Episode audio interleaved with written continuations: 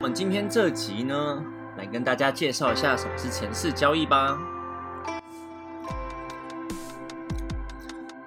大家好，欢迎收听史塔克实验室，我是嘉豪。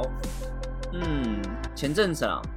我在看《华尔街日报》的时候，有看到一篇小小篇的报道。其实有蛮多书章、杂志，或者是一些我在看一些资料的时候，发现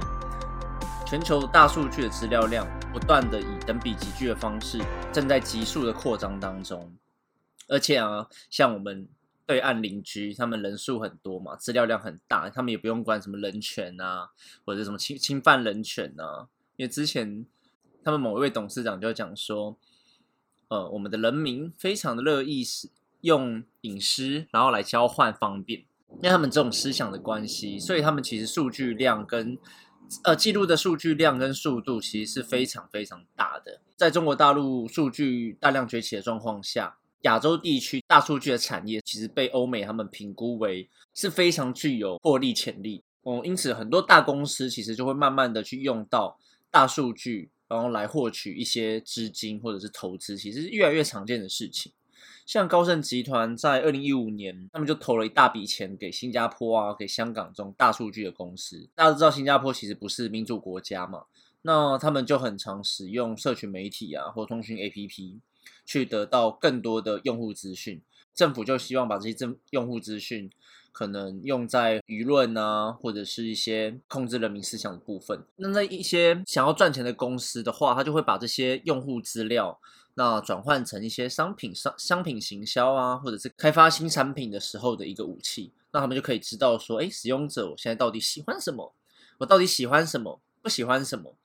都是一些非常重要的数据。在资金充沛或者是比较走更前面的欧美地区更是如此，像是之前戏股的大数据公司叫 Palantir，这个科技公司呢，就像美国的政府啊，还有华尔街在抛售很多使用者的大数据的分析资料。二零一五年初步的市值就已经达到一百五十亿美金，那现在更可想而知，那个评估的金额势必更高。后来一些零售业的龙头啊，像沃尔玛，他们也是觉得这种数据资料是非常重要的东西，也是很未来的趋势。如果有了这个东西，他们更可以知道说，因为他们是百货业嘛，那他们更可以知道说哪些东西是沃尔玛需要一直在进来的，要进更多。那有哪些东西是我可以不必要的，不必要再进货，不必要进那么多，它的库存量不用不用这么不用这么多了，他们就可以节省很多的开销成本。那或许。还有像他们在分析顾客的动线呐，或者是哪些商品要摆哪边呢，都是非常重要的资讯。但是他们自己没有数据开发的能力，因此他们在之前前前几年吧，他们收购了一家专注于大数据分析的一家公司 Inkiru。那这家公司就是专门在帮沃尔玛他们去分析顾客的行为。那像我刚刚讲的，他们喜欢哪，就是他们会有发票数收据嘛，那他们就会去。分析这些客户啊，然后去记他们的广告 DM，然后或者是一些顾客的行为，他们买东西的一些行为啊，比如说最有名的那个啤酒尿布效应嘛，那还有很多其他的东西，那么就可以来知道说哪些顾客喜欢哪些商品的组合，那么就可以沃尔玛就可以设计相关的行销策略，进一步强强化他们自己线上销售的一些业务。刚刚我举了很多例子嘛，那像现在来看起来，其实蛮多大公司对于大数据的跨足其实越来越多。如果现在观众你是一个非常 在意你自己的资料，或者是你不想要收到这么多广告 DM 的人，那你自己就要多多注意，就是该怎么去避免这些东西。那像我一开场的讲这些东西之后，我发现大数据的分析其实是呃越来越不可避免。今天。在这个市呃，那在我们的市场上有没有其他方式是能够透过大数据的资讯转换成钞票的呢？那就是我们今天要讲的东西，像我们斯塔克实验室身处的地方，瞬息万变的一个金融市场。那金融市场大家都知道嘛，其实每天都有蛮多蛮多的数据去产生的，不管是你在看的个股那些 open high low close 啊。或者是法人，他们法人投信，他们会每天灌进来的资料上，大家都是身为散户的话，你会去买卖个股嘛？那那买卖个股的金额啊、数量，全部都会变成数据资料。公司他们就会有财报啊，也会有新闻产出。那这些在金融市场上，全部全部都是大数据，就是一个非常非常可怕资讯量。那现在的网络普及化高的离谱，资料也非常容易拿到。像近年来啊，我们会透过很多量化模型的自动化交易，交易去交易我们的股票或者是期货等等都有可能。那华尔街之前就试出，他们其实有三分之二的交易其实都已经是量化投资，也是自动化交易了。在台湾，像投信法人呢，也是用程式交易来帮交易员来做交易。你只要把条件设定好，当这些条件满足之后，他就会帮你下单了。借由一些大数据的应用啊，多变量的分析，统计学上的几率和期望值的回测追踪，这些东西都可以帮助投资者去赚取利差。我们今天提到的东西，就是想要跟大家讲说，虽然很多东西称之为人工智慧啦，不能说它错，但总会有很多人去误解。像我们之前一直提到 PTT 的那篇文章，说 AI 人工智慧是不是可以打趴很多散户啊，或什么东西，以为这是一个。遥不可及，或者是很未来的东西，其实没有。在这个世界上，使用简单的机器人，然后来帮你做自动化的交易，其实是非常常见的事情了。使用这种城市交易呢，不仅能够有效的帮助投资者在执行他们自己设定的投资策略时降低风险啊，那更掌握现在的状况。你自己在设定策略的时候，很有可能你在手动会手残嘛，或手慢，或 delay 延迟等等。但是如果你交给机器人去做的话，这些东西是可以尽可能的去避免掉的。你在定定这些投资策略的时候啊，如果你是人为操作，你可能有的时候会受到自己人性的一些喜好，而去按下暂停啊，或者是多买多卖等等的一些不是在自己原本规划的路线上。发生的事，但是如果你交给机器人的话，它可以忠实的帮你去执行你原本所设定好的策略。那我们继续来解释什么叫做城市交易呢？有些人会称为量化投资。那这个技术是借由科技来处理资讯，进而实现投资管理一种方式。在市场复杂度越来越高的状况下，如果一个散户啊或一个经就算是交易员好了，他们每天要看的股票可能五到十只或十五到二十只等等，不一定。因为我不自己不是交易员，我也没有办法说一个专业的投资者，他们交易员能够 handle 的股票，能够 handle 的个股到底有多大。但是如果是一个散户，你自己在看一到十只股票，其实就蛮累了。如果你要很用心的去研究每一只个股的资讯啊，不管是技术面、基本面或者消息面、筹码面等等。太复杂、太可怕了。因此，如果我们在使用这种比较简单的机器人这种城市交易的话，是可以帮助投资者去节省蛮多时间的。我们现在就来定义一下什么是城市交易。那城市交易就是在机器人能够在盘中能够代替人类来进行操盘的买或卖的动作。简易的流程的话，就像是第一步，我们他会先去接收市场资讯、数据资料整理。可能会透过很多软体，或者是串接远大或者是些银行的 API，然后来得到逐步成交的资料，像哦，他们现在呃有哪些人买卖多少啊？那现在我的我们现在的个股价格是在哪一个价位上？第二步，机器人就会自动的观察这些价量的变化，而且透过投资者事先设计好的一些策略，计算出买卖的点，例如像有最简单的策略，像均线突破时买进啊。或者是跌幅超过五 percent 就卖出等等这种很简单的策略。那如果刚刚的策略如果触发的时候，机器人就会一样串接 API，或者是透过一呃，或者是它自动会连进证券交易所，然后帮你买进或卖出投资者设定的个股数量跟价格。这就是很简单的一个城市交易定义。那城市交易的优点有哪些呢？像我们传统的人工下单方式啊，就像我刚刚讲的。你一次可能就是只能关注那几档股票，而且你想在盘中交易，你可能要一直盯着股价，那想买进的价位还不一定买得到。城市交易就可以一次大量的去处理很多资料，并且快速操作多档股票的买卖。那第二个优点呢，是是其实大量的金钱操作其实会让人类产生压力。如果你把钱当钱看的话啦，对，每当人类每次都要很果决做出决定，其实蛮困难的事情。像我们可能就会想说啊，我买入的时候可不可以再买低一点，多赚一点，因此而错失一些比较良好的时机。但是如果今天你使用城市交易，让机器人帮你去做决定的时候，其实很有可能是可以，呃，好好的去遵守你当初写下的规则，克服你自己的盲点。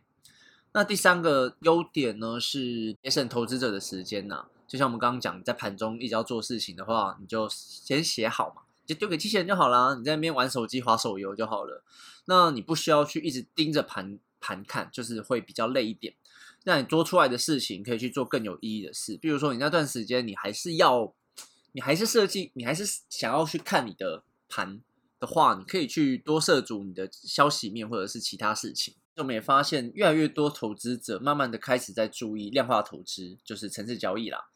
那我们也刚刚也提到，不少基金啊、券商其实已经陆续推出这种城市交易的产品，像蛮多银行啊、券商，他们就也是在积极的招收这种 IT 人才啦，然后去刻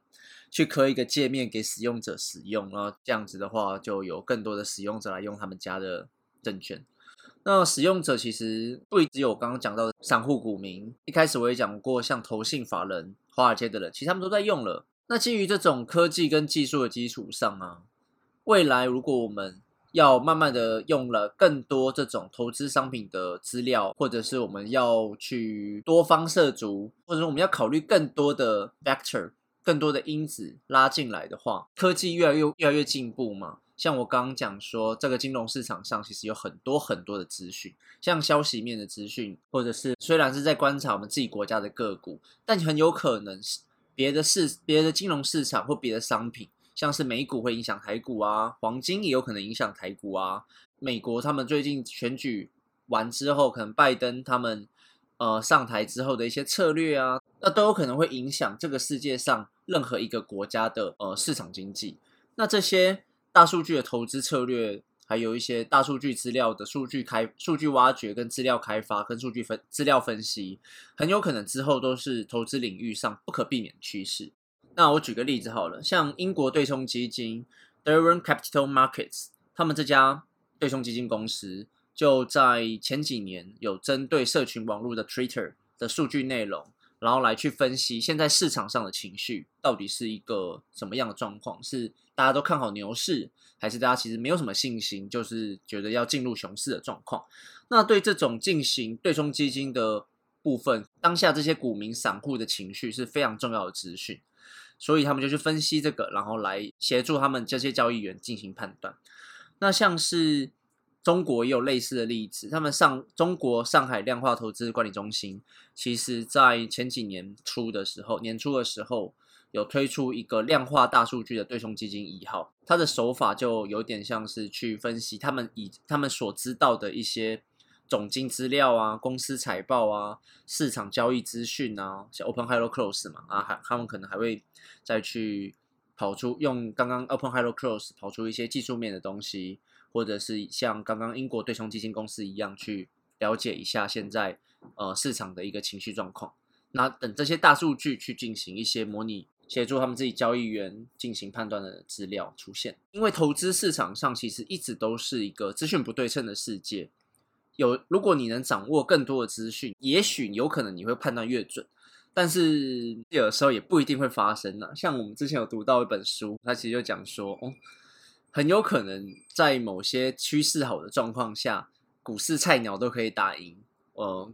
很多交易员就是很多他们读了很多书的资股市老手，像最近大盘涨成这个样子，有个菜鸟进来，他他妈只有他妈他只有钱买台积电，他就砸下去。像今天他妈已经破了一万六千点，但很多人其实哀哀叫啊，根本就没有涨，甚至还跌。像这种状况下，就是一个反例啦。但是我还是要说，投资场上这种不对称的事，资讯不对称的世界，其实如果你掌握更多资讯的话，是可以做更好的选择的。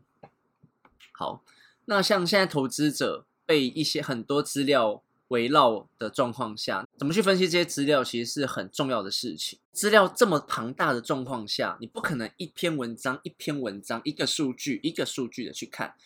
大家都需要在有限的时间去解读这些资料。并且是很有效的，而不能是错误的误错误的去分析。根据效率市场理论啊，大数据技术的发展，也许是在，也许会将成为得到资讯的成本下降了。那投资者掌握更多有效的资讯状况下，可能会造成市场的波动率降低，就是大家的风险都降低。但是在现实状况下，不是刚刚我们讲的是理论，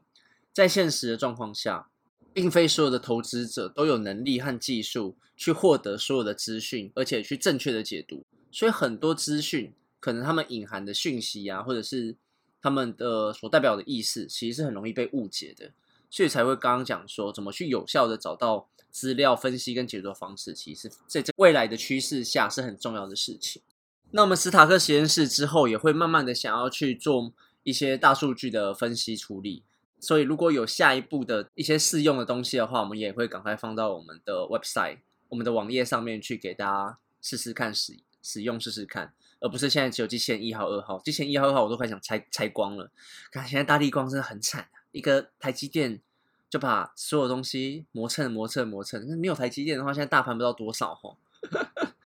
在我们现在资讯爆发的一个时代啊，这种数据真的很容易拿到。但是你真的可以把这些数据资料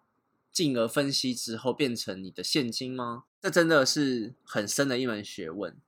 而且也是现以后未来进入大数据时代中最关键的一环。你要如何运用你手上有的武器跟资料？最近的市场真的是资金转换的非常快速，像这几个月啊，我们就已经经历过了钢铁涨跌、导体涨停，不是涨停啊，是涨了之后停滞，那可能有一点下跌。除了台积电之外，太扯了。航运股、妖股、航运股的涨跌，那我们之后那真的很扯，对。啊，更之前还有生意，像这种资金快速的转换之下，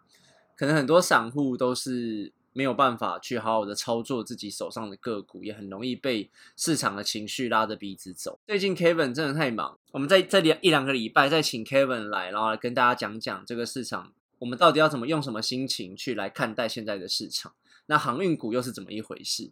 那我们之后再好好的请 Kevin 来好好跟我们来解说一下吧。今天讲这个城市交易呢，其实我们是来先铺个梗啊。之后我们会请到量控科技，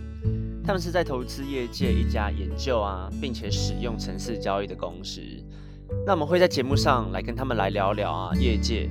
在人工智慧跟投资交易的一些真实状况。如果大家对于这个话题跟产业有什么想问的问题，欢迎在底下留言哦，尽量问，尽量问。那如果你很害羞，害羞的人我来开个表单给你们填好了。那我们就在节目上可以来回答这些疑问，对我们就有更多的问题可以跟来宾互动。好，那我们再来 close 一次。如果喜欢我们的话题，请订阅我们的频道，按个喜欢，还有在底下留下你的评论，还要追踪我们的 IG。那我们下次见，拜拜。